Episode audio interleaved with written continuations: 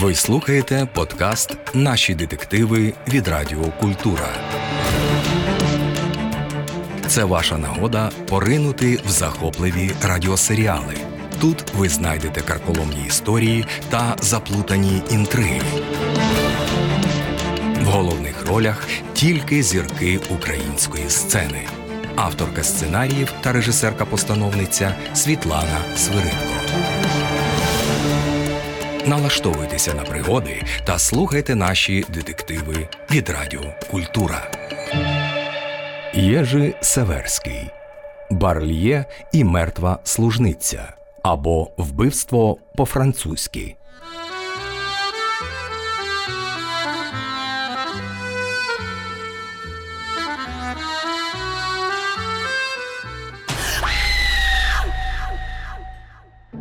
То був один з листопадових днів.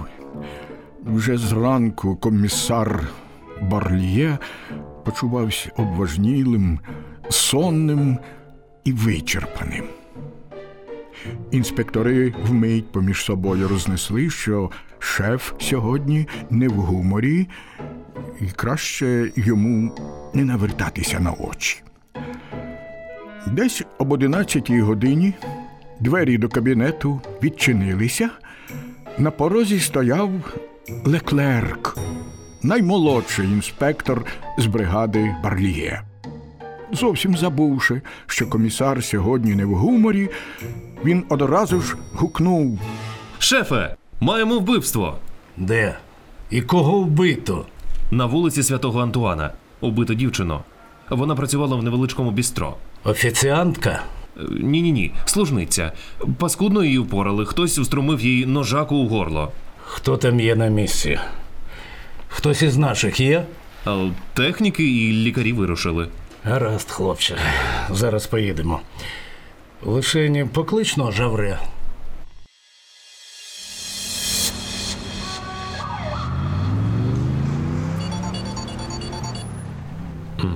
Так, розумію. Дякую, комісаре. Ту дівчину знайшла жінка власника бістро. Вона заскочила на хвильку до кухні і побачила її.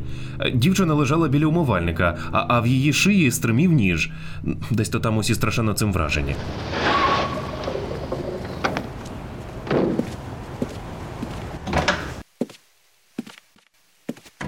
Пане комісаре, комісар Фошуа доповідає про свою присутність на місці злочину. Вбита лежала на кахляній долівці, в її карку стирчав глибоко ввігнаний великий кухонний ніж.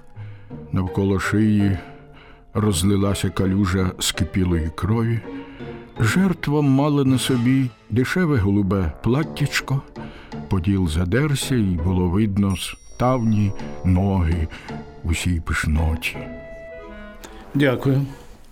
Спершу б я хотів побалакати з господинею дому.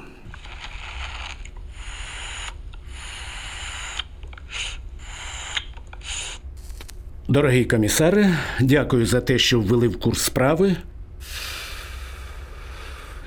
Вважаю, можете повернутися до своїх обов'язків. Звісно ж, увесь час будемо в контакті. Леклерку, приведи сюди господиню. Таке нещастя, пане комісаре. Таке страшне нещастя. І Що я скажу її матері? Так довіряла мені. Ви знаєте її матір? Знала, пане комісаре. Ми родом із того самого села. Це була моя подруга. Тільки я вийшла заміж і переїхала сюди, а вона залишилася в селі. Рік тому написала мені, що її дочка Анжеліка хоче обов'язково знайти собі місце в Парижі. І у нас якраз було місце, бо попередня служниця вийшла заміж, то я й написала. Отже, вона рік у вас працювала. Була нам як рідна. Допомагала в хаті, бо ми з чоловіком. Але ви їй платили. А як же, пане комісаре, їй же належалось? З ким вона зустрічалася? Чи мала якогось хлопця? То була порядна дівчина, пане комісаре. У неділю ходила до церкви, раз на тиждень у кіно, але з ніякими хлопцями не зустрічалася. А подружки? Вона була дуже прив'язана до нас. Усі ми, ми її любили. Анжеліка почувалася тут, як у рідній хаті, не шукала собі компанії. Розкажіть, будь ласка, як воно сьогодні вранці було? Було страшно, пане комісаре. Страшно і зараз. І, і дуже важко мені про це говорити. Розумію, шановна пані, але, на жаль, мусимо якось через це перейти. А вже ж, розкажу про це ще раз. Ми встали, як заведено, о сьомій. Анжеліка приготувала сніданок. Була, як завжди, привітна і спокійна. І нічого не сподівалася, бідолашна. У восьмій Луї, син, пішов на лекції. Через 15 хвилин ми з чоловіком пішли до бару. Відчиняємо завжди о пів на дев'яту. Анжеліка залишилася вдома. О першій повинна була принести обід. У нашому барі немає кухні, не подаємо гарячих страв, лише бутерброди, ви знаєте. Так, На обід мала приготувати суп з цибулі й відварену телятину.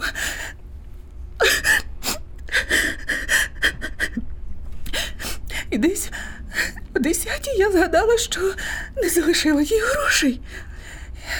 Сьогодні міг прийти інкасатор по гроші за електрику. Я взяла гроші з каси і пішла додому. хто на той час залишився в барі? Люсьєн, звичайно, мій чоловік. І що далі? Вхідні двері були не причинені. Дуже мене це здивувало. І вже на порозі я гукнула. Ніхто не відповів. Я зайшла на кухню, а там. Пробачте. І що я тепер скажу її матері, пане комісаре? Що я їй скажу? Чи не пропало щось із квартири? Нічого не бракує. Нічого, все було на своєму місці. Барлє з легкою іронією подумав, що ця заплакана жінка все ж дала собі раду, виявивши на кухні труп, і цілком певно, ще не викликавши поліцію, перевірила всі сховки, де ховала свої скарби. Анжеліка не боялася впускати чужих. Навпаки, пане комісаре, завжди лише прочиняла двері на ланцюжку і була дуже, дуже обережна. Ви не здогадуєтесь, кого вона могла впустити сьогодні вранці? Не знаю, пане комісаре, нічого мені не спадає на думку. Дякую вам. Наразі це все. Покличте, будь ласка, вашого чоловіка.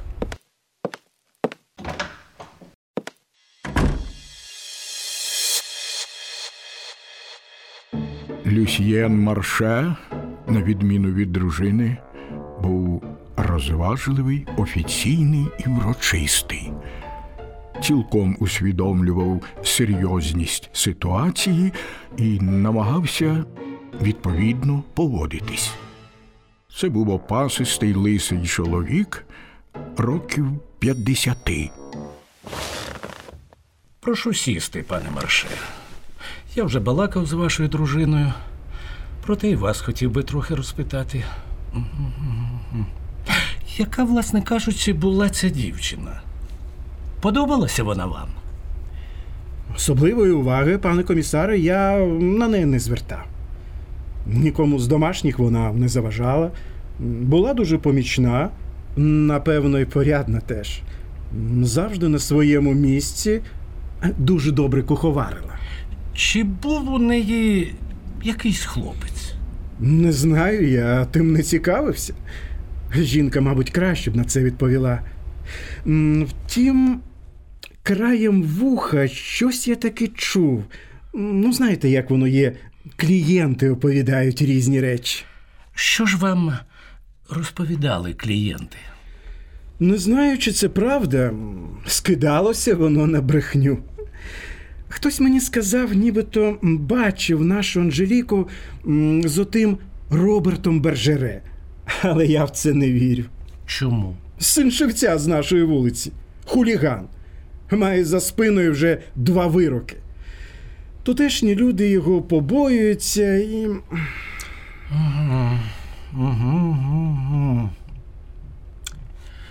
Дякую, пане Марше. Ми ще поговоримо. А зараз ви не заперечуєте. Я хотів подивитися на вашу квартиру. Прошу, пане комісаре, будь ласка.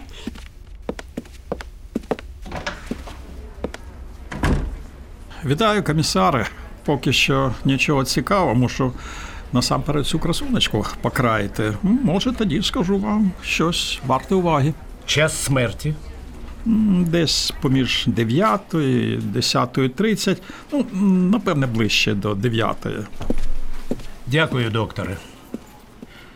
Інспекторе Леклерк. На цій вулиці мешкає швець Бержере. Заскоч до нього і перевір, що сьогодні вранці робив його син. Але нікого не лякай. Просто спитай його чемненько і чим скоріше вертайся сюди. Слухаюсь, шефе. Комісар заходився оглядати квартиру. Кухня була невеличка. Комісар замислився, де ж, власне, спала дівчина. Але тут же зорієнтувався. У кутку, побіч старого облупленого холодильника, стояла складена розкладачка. А ось постелі ніде не було видно. Напевне, тримали її у великій шафі в передпокої. Поруч з ліжком стояла стара чорна скринька, а радше старосвітська валізка. Що там у цій валізці, Жавре? Її речі, пане комісаре. Ми туди заглянули. Спідниці, сукенки, білизна. Усе пересипано якимось висушеним зіллям і з сильним приємним запахом. У картонній коробці нитки, голки, наперсток, ножички, чорний селянський рожанець і кілька листів. Вони вас можуть зацікавити. Усі вони були написані тим самим старанним, але невправним почерком. Усі починались однаково. Ем, Люба Анжеліко, у перших словах мого листа повідомляю тобі, що я здорова, і тато, і твоя сестра Роза. Далі йшли схожі між собою новини про сусідів, про хрестини, весілля і щасливі пологи, про хвороби і смерті людей та тварин. Гаразд.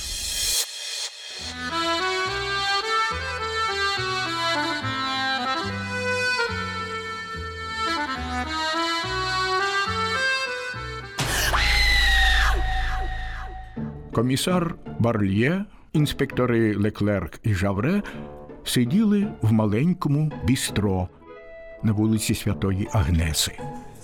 Повтори но, Леклерку, що там було в того шивця? Ота родина це непросипні п'яниці. Старий вже лика не в'язав, хоча ще й не обідав. Його половина теж не краща. На кілометр тхнула від неї вином. Не дуже й хотіли зі мною балакати, а ви ж веліли поводитися чемно. Врешті пощастило з них витягти, що молодий Бержере здимів ще зранку і поняття не мав, де він тиняється. Я вважаю, варто було б його пошукати. Хлопці з дільничого комісаріату його на раз-два доставили б. Поки що нема підстав для такого доставляння. Може б, і знайшлися, шефе. Пані Обрен, торговка з сусіднього будинку, твердить, що два рази бачила цю Анжеліку у компанії молодого Бержере. Це нічого не змінює. Це лише підстава послати йому звичайний виклик до нас. Так. Для пошуків ще зарано.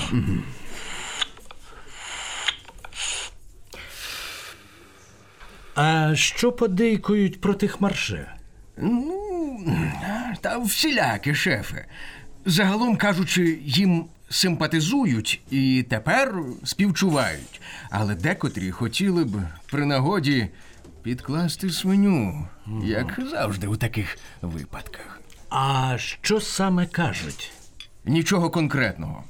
Але пані Леру, їхня сусідка з того самого поверху, призналася мені, що від них таких святош можна було б такого сподіватися. Сказала, що це вони вбили дівчину. Не в тому сенсі. Мала на увазі, що вони надто вже порядні, якісь такі дуже вже на показ. Йдеться про те, що Леру не дуже здивувалася, коли та надувна куля одного чудового дня луснула з великим гуком. Коли в цій родині нарешті сталося щось. Щось паскудне. Розумієте, що я хочу сказати? Розумію, хлопче. А ці марше як живуть одне з одним? Ніяких сварок, скандалів. Ніяких. Годують одне одного із дзьобиків, як голубочки, але стара тримає його під каблуком. Насправді усім керує саме вона. Та про людське око старий тримає фасон і намагається вдавати главу сім'ї. Ну, вона це шанує. Коли хочуть з нею щось улаштувати, завжди каже, що мусить спитати чоловіка. Проте на ділі усе вирішує вона, і каса у неї. А що син? Нічого цікавого. Не підстрибує, сидить тихо, учиться. Торік купили йому мотоцикла, тримає його у комірчині сторожа. Якісь друзі є? Дівчата. Може, і є, але сусідам нічого такого не впадало у око. Треба буде поговорити з тим хлопчиною. Певна річ, шефе. Можу туди заскочити пополудні. Не варто, хлопче. Сам з ним завтра побалакаю. Що ж, час нам іти.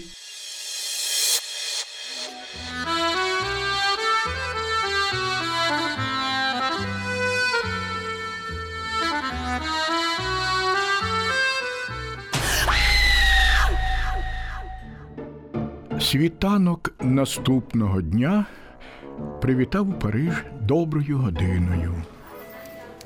Вже зранку Барлє був у непоганому гуморі. На порозі комісарового кабінету збуджений інспектор Леклерк. Шефе! Є вже результати розтину. Ця, ця дівчина виявилася вагітною. Чогось такого я і сподівався. Покажи протокол. Так, так, так, так. Дівчина загинула у результаті пробиття гострим знаряддям кровоносних судин у шиї. Ага, ага, ага. Була на третьому місяці вагітності. Тепер, шефе, обов'язково треба послухати того Шевчука. Треба. І не тільки його. М, Маєте на увазі молодого марше? Саме так, його передусім. Візьмуся за те сам. Тим часом пошукай молодого бержере. Приведи його сюди. Слухаю, уже біжу.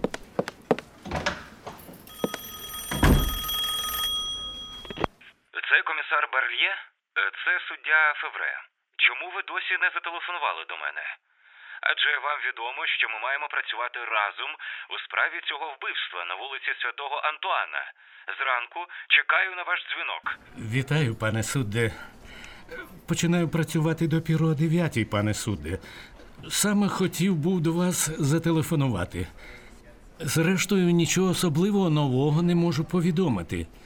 Вчора я вам все виклав. А- Ага. Виявилося, ця дівчина була вагітна. Це цікаво, пане комісаре. Маєте намір когось заарештувати? Ще не на цьому етапі, пане судде. Наразі провадитиму допити.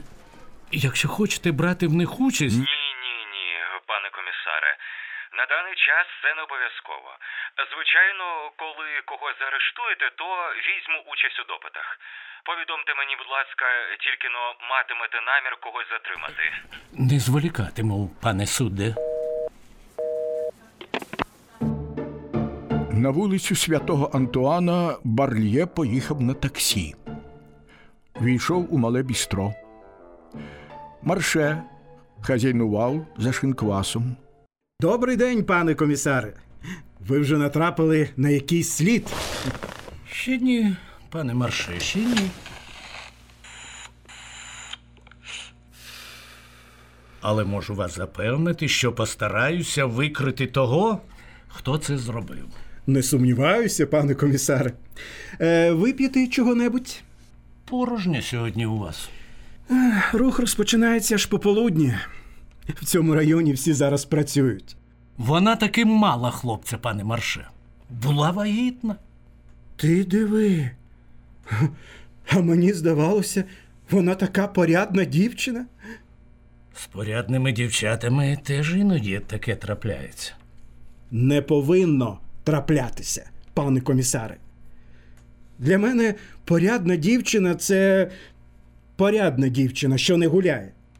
Якби я знав, що вона. Аби ви знали, що вона гуляє. Ви б не тримали її в себе. А тож, пане комісаре, я б не потерпів неморальності під моїм дахом. Якби довідався, що Анжеліка волочиться з кимось, негайно б спровадив би її. Напевно, я суворий, надто суворий, але так мене виховали. Вам не спадає на гадку, хто б міг бути цим чоловіком? Поняття не маю, пане комісаре. Я вже вам сказав, що хтось, ну не, не пам'ятаю вже хто, сказав мені, що бачив Анжеліку з молодим бержере. Тоді воно видалося мені цілком неправдоподібним. Але тепер ви його допитаєте? Ну, звичайно ж. Але тим часом я б хотів побалакати з вашим сином. Ви ж не станете гадати, пане комісаре, що мій син. Я нічого не гадаю.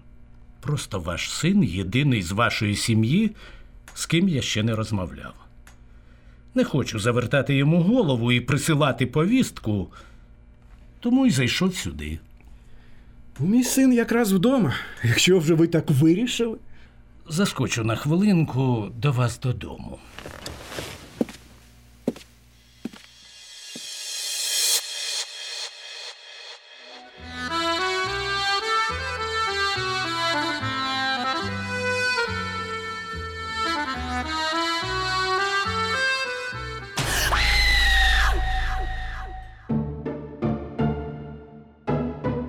Відчинила комісару Барлє пані Марше.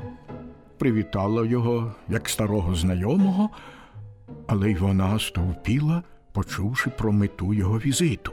Без слова допровадила комісара до кімнати Луї. Молодший Марше виявився зовні нічим не схожим на батьків.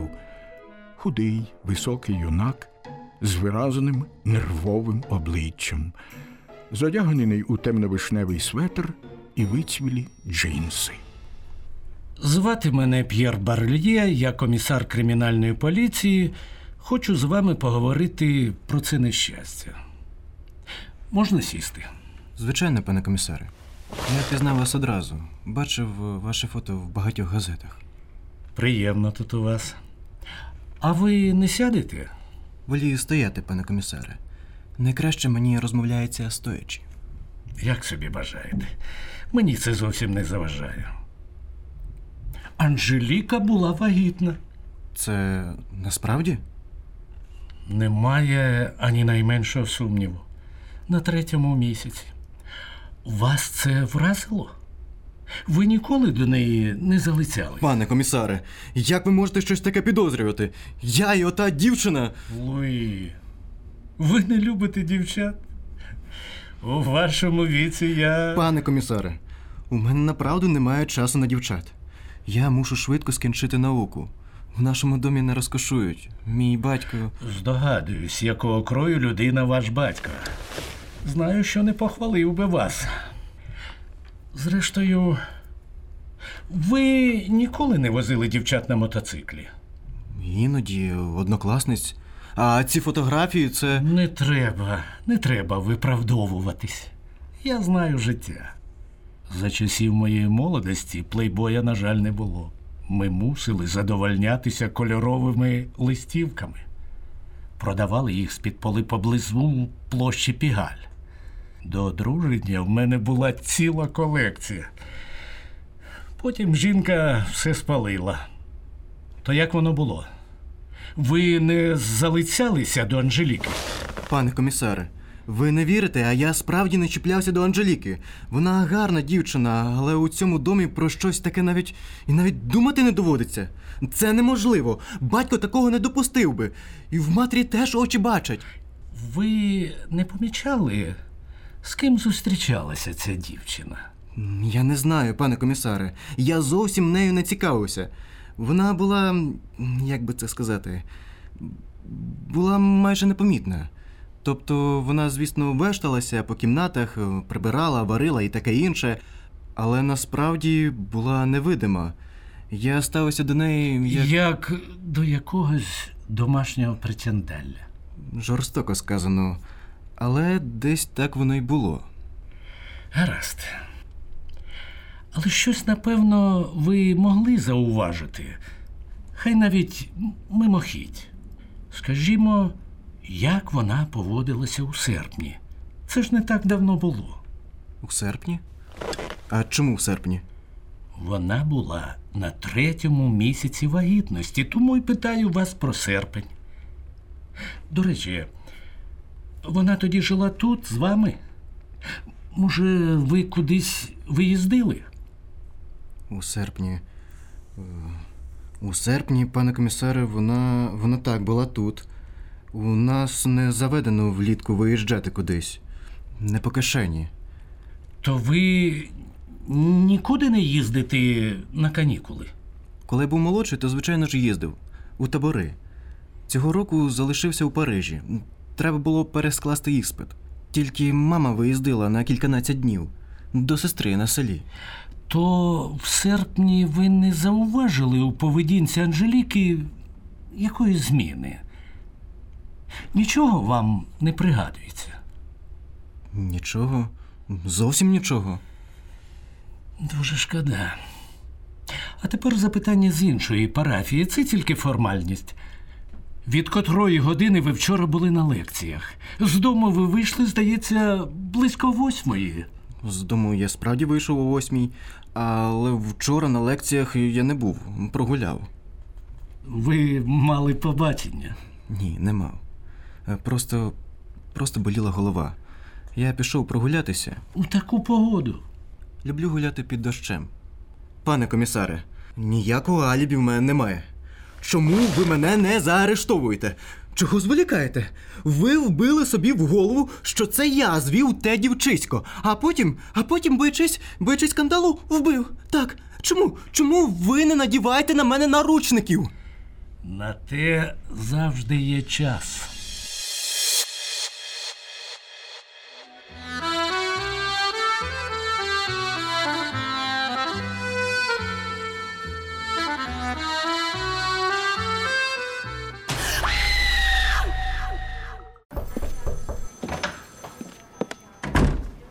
Будете, шефе, допитувати? Той лайдак уже тут. Дві години тому Леклерк привів його сюди. Сидить тепер у попередці і м'якне. Зараз я з ним побалакаю. Тим часом зробиш щось для мене. Візьми собі кого хочеш на допомогу і- перевір дещо. Угу. Почекай. Чо? Ось напишу тобі все на аркушику, щоб ви чогось не переплутали. Добре. Візьми оце та не загуби. А тепер дай но сюди того бержере. Що ж, ось ми і знову зустрілися. Я вас уперше бачу. Я теж. Але з поліцією ти вже мав справи. Ну і що з того? Та нічого. За що ти сидів? У вас там усе написано. Навіщо без потреби язиком ляпати? Хочу почути це від тебе. І раджу не підстрибувати. Ну, хай буде по-вашому. Я сидів два рази. Перший за політику у травні 68-го. Що ти встругав? Протестував, бив шибки в крамницях. Ага. А вдруге? Деру. Заїхав одному. А тут якраз лягаві приперлись. А взагалі, чого ви до мене причепилися? У чому річ? Ваші люди вже зранку хапнули мене і притарабанили сюди. Це беззаконня. Не маєте права мене заарештовувати.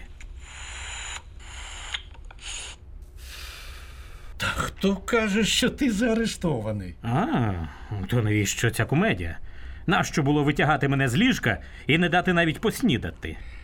Хочу потеревенити з тобою про дівчат, синку. Про дівчат? А що ви маєте на увазі? Вже не можна до них торкнутись? Заборона вийшла? Можна, синку. Але коли з такою дівчиною станеться щось погане. Ніхрена собі. То ви хочете пакувати мене за вбивство тої малої, що була в марше? Про це вам йдеться? А ти не сподівався? У мене скоріше кактус би виріс на долоні, ніж би я міг навіть подумати про таке. Я ж її, вважаю, взагалі не знав. Бачили вас разом. Люди мають очі. Ну то що? Уходив з нею два рази в кіно, але це було давно, в, в серпні. Потім ти її вже не зачіпав? Не підходила мені, начальнику. Не той розмір. Ти не спав з нею? Що ви з нею? З, з такою святошею? Пригадай собі, це важливо. І не крути, синку. Не раджу тобі крутити. Нічого я не кручу.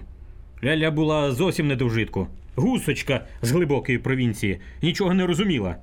У кіно не дозволяла навіть за коліно лапнути. Здуріти можна. Чукнута якась. Доторкнутися до неї не можна було. Одначе, саме в серпні, ота недоторка таки призволила якомусь хлопцеві. Знаємо про це цілком певно. Дурниці.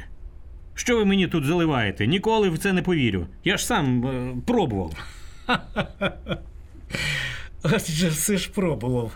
А може тобі таки вдалося? Ну, як там було насправді? Пане комісаре, ну навіщо мені брехати? Якби то була правда, я б одразу вам сказав, що спав з нею. Та ж у тому немає нічого поганого, еге ж?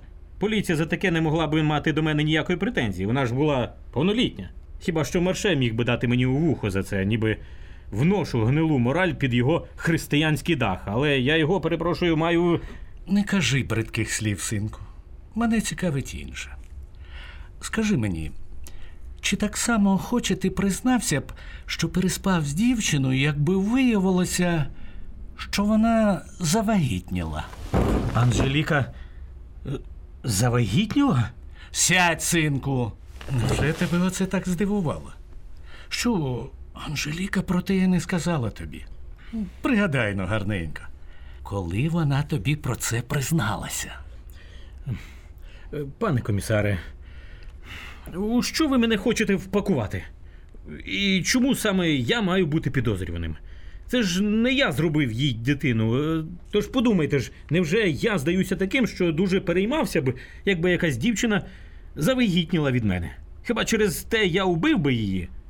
А проте ти єдина особа, з якою Анжеліка контактувала на, так би мовити, товариському ґрунті.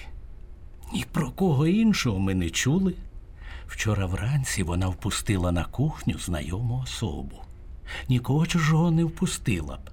Знала тебе і не боялася. Тому бачиш. Не вліпите ви мені цю справу, менти проклятущі, не маєте права! Мовчи! Мовчи, сиди спокійно. Не тобі мене вчити, на що маємо право, а на що ні. Твій обов'язок відповідати на наші запитання. Пане комісаре, Відповідай! У серпні знюхався з Анжелікою. Ти знюхався з Анжелікою Тролло. не знюхався, я вже казав. Ти ходив з нею у кіно. Лише два рази. Ти кохався з нею. Ні. Ні. Ще раз повторюю, що ні. Ти знав, що вона завагітніла? Ні! За тих два місяці я й словом з нею не перемовився. А якщо хтось скаже, що останніми днями бачив тебе з нею? Це буде безсоромна брехня. Хай мені тільки покажуть того, хто це сказав. Хай тільки покажуть. Що ти робив учора вранці? А яке ваше діло? Що ти робив учора вранці? А яке ваше Пригадай діло? но! Я вже сказав. Те, що завжди. Спав, потім снідав. Тоді вийшов з дому. О котрій вийшов? Куди? Я не дивився на годинник. А, а куди це моя особиста справа? Уяви собі, що це таки наша справа. Мусиш геть усе пригадати про вчорашній день і відзвітувати до хвилини. Таке життя, синку.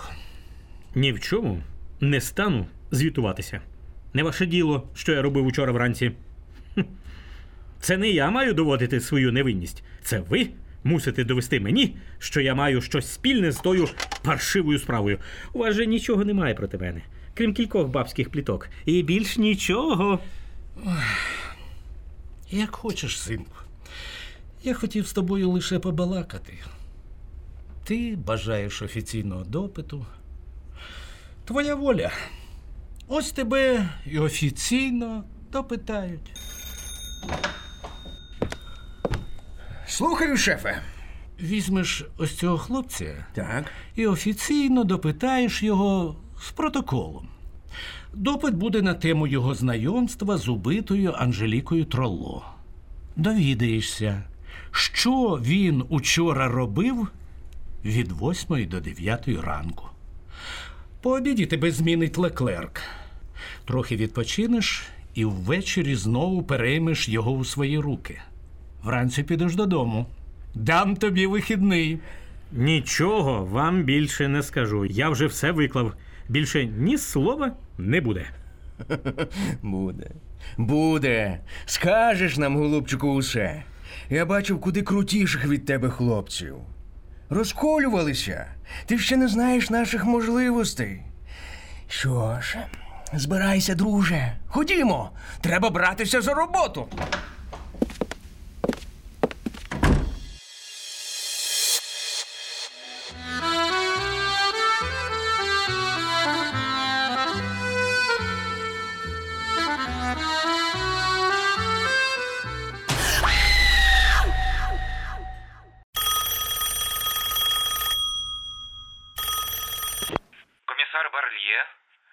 Суддя Февре турбує. Ви ж мали мене інформувати про перебіг слідства. Пам'ятаю про це, пане судде. Просто-напросто у мене немає нічого нового. Я все розумію, але ж громадська думка вимагає від нас швидких дій. Сподіваюся, що вже завтра ви когось заарештуєте. Постараюся, пане судде, когось завтра заарештувати. Ось тільки. Прекрасно, чудесно. Ніщо так не піднімає в очах громадськості авторитет слідчих органів, як дієвість і швидкість слідства. Як тільки когось затримаєте, одразу ж повідомте про це мене. Сьогодні я вже не маю часу, бо мушу йти на важливу ділову зустріч. А ось завтра чекаю на ваш дзвінок. До побачення.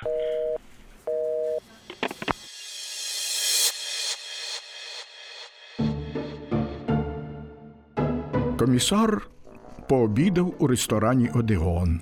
Барлє міркував, та у дверях залу з'явився інспектор Леклерк. Тобі чого? Невже мені не можна спокійно пообідати? І, і, і я подумав, ви будете задоволені, почувши, що, що я дізнався.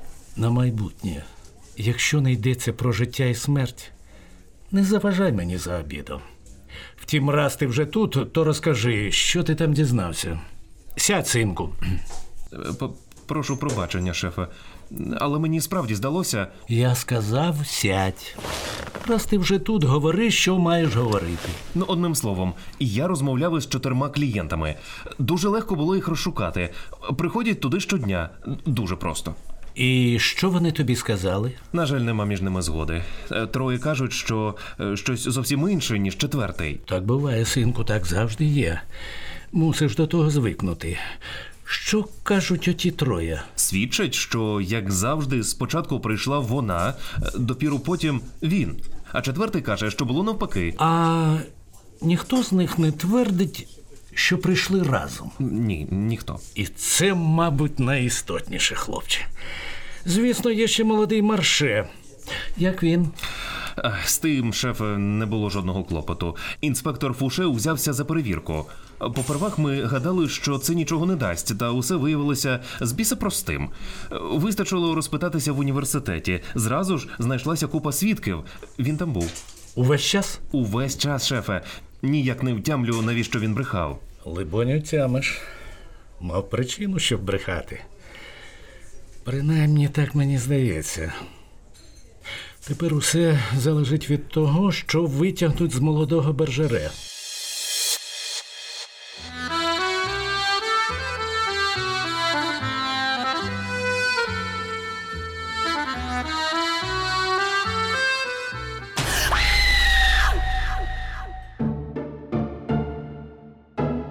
Листопад згадав, що він таки осінній місяць, і за вікнами не було вже сліду від учорашнього сонця, але навіть уперта мжичка не могла зіпсувати комісарові Бар'є настрій. Так було завжди вихідні, коли наближався розв'язок слідства. У відділку на вулиці Кедес Орфевр інспектори миттю відчули настрій комісара і пристосувалися до обставин. То що з тим малим жавре? Розколовся, шефе. Тепер спить. Ось тут його зізнання. О п'ятій ранку гарненько усе підписав. Кожну сторінку. Був уже такий змордований, що нема, мабуть, сили на крутійство. Так. Гаразд, хлопче. Це перевірить хтось інший. Ти ж паняй додому, і щоб я тебе тут до завтра не бачив. Слухаюся. Леклерку, Так, шефе? Доброго ранку. вітаю. Слухай, хлопче, сьогодні мусимо закінчити історію. Приведи до мені сюди їх усіх. Скажімо, на дванадцяту. Е, кого, кого усіх, шефе? Всіх. Трьох марше і Шевчука Бержере. Влаштуємо очну ставку, побачимо, що скажуть. Щоб нікого не бракувало. Виконую завдання, шефе. Усі тут будуть. Тому то й звідсіляй берись за роботу.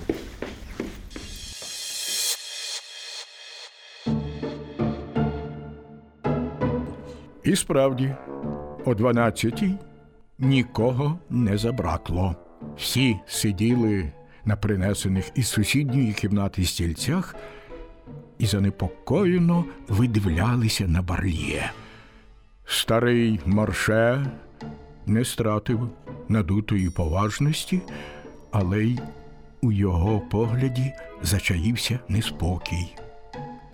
Пані Марше була явно сколоброджена, її праве повіко легенько сіпалося, час від часу нервово прикушувала губу.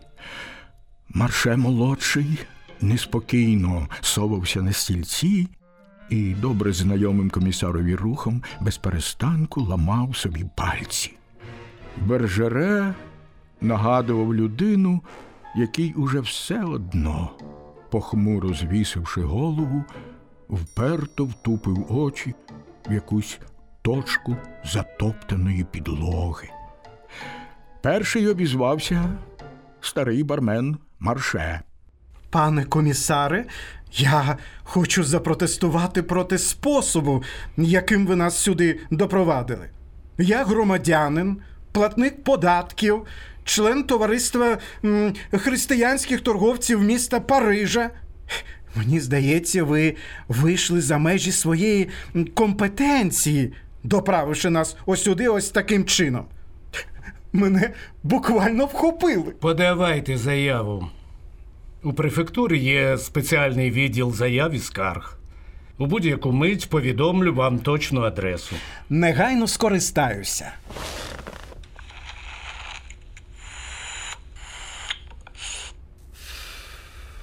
Ми зібралися отут, щоб побалакати про смерть Анжеліки Троло. Це була молода дівчина. Вона зовсім не хотіла вмирати, А все ж хтось її вбив. Дівчина була вагітна. Вбивство без пограбування. Ми не виявили ніяких її ворогів. У такій ситуації єдиним логічним мотивом злочину могло бути бажання затерти сліди. Хтось аж ніяк не мав охоти стати батьком позашлюбній дитині. Завдання слідства звелося до з'ясування, з ким Анжеліка зустрічалася у серпні, коли завагітніла, і яке алібі в осіб, що з нею були тоді зв'язані. Алібі, звісно ж, на день смерті Анжеліки. У серпні Анжеліка зустрічалася он з оцим хуліганом. Клієнти казали мені, що бачили їх разом. Маю надію, що ви, пане комісаре, докладно перевірите його алібі. Так це ж жахливе неподобство, щоб такі бандюги не раз покарані судом. Гаразд, гаразд. Про бандюг ми побалакаємо, пане Марше. У серпні молодий Бержере справді пробував підчепити Анжеліку. Два рази ходив з нею у кіно. Ходив. Ходив і клянусь, не дозволила себе навіть мацнути. І ви йому вірите? Адже ж він, він власне признається. Звів дівчину, а потім убив. Пане Марше, може, цей молодик і звів Анжеліку, але не вбив її. На позавчорашній ранок у нього непорушне алібі. Від 8.30 перебував у товаристві таких собі Франсуа Дове і Філіпа Беко. Кільканадцятеро людей бачило їх разом. Ці хлопчаки розповсюджують голландські порнографічні видання. Такого виду діяльність карається. Бержере довго не хотів зізнаватися, що вмочав у це пальці. Нарешті втямив, що краще відповідати за розповсюдження порнографії, ніж за вбивство. За перше замикають на кілька місяців, а за друге відтинають голову. І ви вірите волоцюзі? Поздравляю поліцію. За що ми, власне кажучи, платимо податки? Пане Марше, перед цією зустрічю ми перевірили зізнання Бержере. Позавчора вранці він справді продавав порнографічні журнальчики. Багато хто бачив його. Ну ви ж, мабуть, добре розумієте, що зізнання такого типа і подібних до нього. Добре розумію все. Між іншим, і те, що ви чудово знаєте, хто вбив Анжеліку Тролло. І свідомо прикриваєте вбивцю. Пане комісаре, пане комісаре, ви, ви нас ображаєте? Маєте справу із солідними людьми, а не зі шмаркачами. Я не дозволю таких наклепів. Не смієте нас ображати. Не смію. Я далекий від цього. Попросту констатую факти. Пане комісаре, ви... Заспокойтесь! Заспокойтеся. У нас немає часу на теревені. Ми повинні з'ясувати правду, зрозуміло? А хто нам заважатиме, того накажу відпровадити до арешту. Все ясно. Перейдімо до справи. Якщо молодий Бержере не міг убити Анжеліку, тоді дуже малоймовірно, що він батько її дитини. Доведеться розглянути за іншими кандидатами. Це сталося у серпні. Тоді ви, пані Марше, виїхали на кільканадцять днів до сестри. Вдома залишилися ваші син та чоловік і Анжеліка. Була це гарна дівчина. Пане комісаре, пане комісаре, ви ж напевно не вважаєте, що Луї. Що я вважаю, дізнаєтесь пізніше. А поки що констатую факти. Я вже про це казав і не заважайте мені. Луї, ця дівчина? Та це нісенітниця. Мій Луї. Наказати випроводити вас. Не тільки ваш син, але й ви самі, пані Марше, під підозрою. Ви мали достатні підстави вбити цю дівчину. хоча б з любові до сина. Якщо б ви дійшли висновку, що через Анжеліку в нього зіпсувалася кар'єра, здається, за певних обставин, ви б не вагались перед злочином. Пане комісаре, як ви смієте? Як ви смієте щось таке казати? Сядь, синку. Маєш знати, що в поліцаїв така вже паскудна уява, і вони здатні придумати найбридкіші речі. Це таке огидне професійне збочинство. Але можеш бути спокійним. Твоя мати не вбивала цієї дівчини. Зрештою, ти це чудово знаєш. Пані Марше не могла вбити Анжеліку Тролло.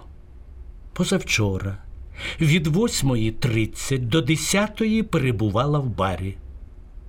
Чотири клієнти можуть підтвердити її алібі. Анжеліка загинула приблизно поміж 9 і 10.30. Пане комісаре, чого ви власне чекаєте? Адже це якраз у мене немає алібі на той ранок. Чому ви мене не заарештуєте? Я, я вже питав про це ще вчора. Ти часом не збожеволів? Сину, опам'ятайся! Аж ніяк! Не треба мене повчати! Знаю, що кажу! Наразі мене не цікавлять твої вигуки. Я б хотів, щоб ти відповів мені на кілька запитань. По-перше, чи в серпні цього року ти мав інтимні стосунки з потерпілою дівчиною? Обережно, Луї. Не відповідай на це запитання. Без адвоката не давай відповіді на будь-яке запитання. Луї, звичайно ж, має право зажадати присутності адвоката. Одначе особисто я не бачу ніякої потреби в цьому. Адже я ні в чому його не звинувачую. Не потребую адвоката. На оце ваше запитання я відповів ще вчора. Мені тут нічого додати. Ти дуже любиш батька. Це не стосується справи. Зась вам до того, чи люблю я когось, чи ні. Так вважаєш? Мені здається, ти його дуже любиш. Хотів би я мати такого сина. На жаль, треба дійти правди. Що? Що ви маєте на увазі? Ну навіщо ви мучите дитину? Я подам скаргу до префекта. Ви не варті такого сина і такої дружини теж.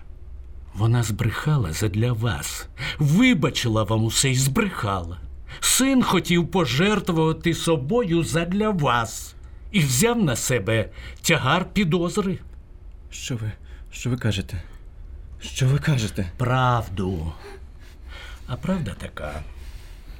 У серпні, коли ваша жінка поїхала до родичів, ви зацікавились Анжелікою. Вона скорилася. Зрештою, це типово для сільських дівчат. Неприступна для чужих хлопців не могла відмовити хазяїнові. Такі звичаї, сільські звичаї. А потім усе було б гаразд. Та ось завагітніла. Викриття цього означало б для вас крах, кінець світу. Ви, взірець усіляких християнських чеснот, і раптом батько позашлюбної дитини, член правління товариства християнських торгівців міста Парижа. І думки про таке ви не могли припустити. Ви воліли піти на вбивство і покінчити з цією справою раз і назавжди. Ви? Ви? Да як ви смієте? Да я. Да я вас. І може, вам би це вдалося, якби не ваші рідні, якби не ті, що вас найдужче люблять. Дружина й син. Син любить вас так, що ладен був узяти на себе тягар підозри. У серпні, коли не було матері, він напевно зауважив ваші залицяння до Анжеліки. Розмовляючи з ним учора, я зненацька усвідомив, що тільки ви можете бути вбивцею. Луї вибрав рішення, що робить йому честь як доброму синові скерувати підозру на себе. Він сказав, що в день убивства не був на лекціях і не мав відповідного алібі. Проте поліція акуратна. Ми з'ясували, що позавчора Луї був на лекціях і аж ніяк не міг убити Анжеліку Тролло. У такому разі постало питання: кого хотів захистити ваш син, скеровуючи на себе здогади? Ситуація була однозначна.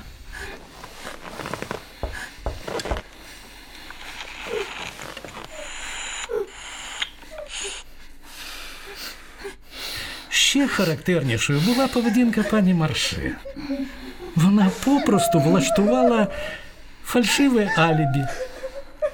Не вважаю, що була вашою спільницею, але швидко здогадалася про все і постановила взяти справу в свої руки. Насправді, це пані Марше, голова у вашій сім'ї. Той залагоджує всі складні родинні справи. Вона засвідчила мені, що позавчора о 8.15 разом з чоловіком подалася до бару. Це неправда, пане Марше. До бару ви прийшли аж за 15 десята. Підтвердили це три клієнти вашого бістро. У вас було забагато часу, щоб убити цю дівчину. Вбивця не потребував уходити з надвору. Анжеліка нікому не відчиняла дверей. Лиходій був усередині оселі, а жертва нічого й не гадала. Ні, ви, ви не маєте права. Ви не маєте права. Це ж якась маячня. Це я. Я. Я невинний. Невинним людям не треба фальшивого алібі. Прозвучала радіопостановка за повістю Єжи Северського Барлє і мертва служниця або Вбивство по-французьки з циклу П'ять разів убивство. Український переклад Олега Короля. Ролі виконували Барлє, комісар поліції, народний артист України Василь Чорношкур, Леклерк, молодший інспектор поліції Денис Денисенко. Жабре, інспектор поліції, актор Дмитро Бузинський. Февре, суддя, заслужений артист України Дмитро Хоркін. Пані Марше, заслужена артистка України Лариса Недін. Пан Марше, актор Ігор Мізер. Луї Марше, син, актор Петро Сташенко. Бержере, молодик без певного заняття, актор Сергій Труфанов. Оповідач, заслужений артист України Борис Лобода. Фошуа, комісар Василь Шандро. Мольє, поліційний лікар Анатолій Табаченко. Авторка сценарію та режисерка-постановниця Світлана Свиридко. Режисерка Марина Гольцева.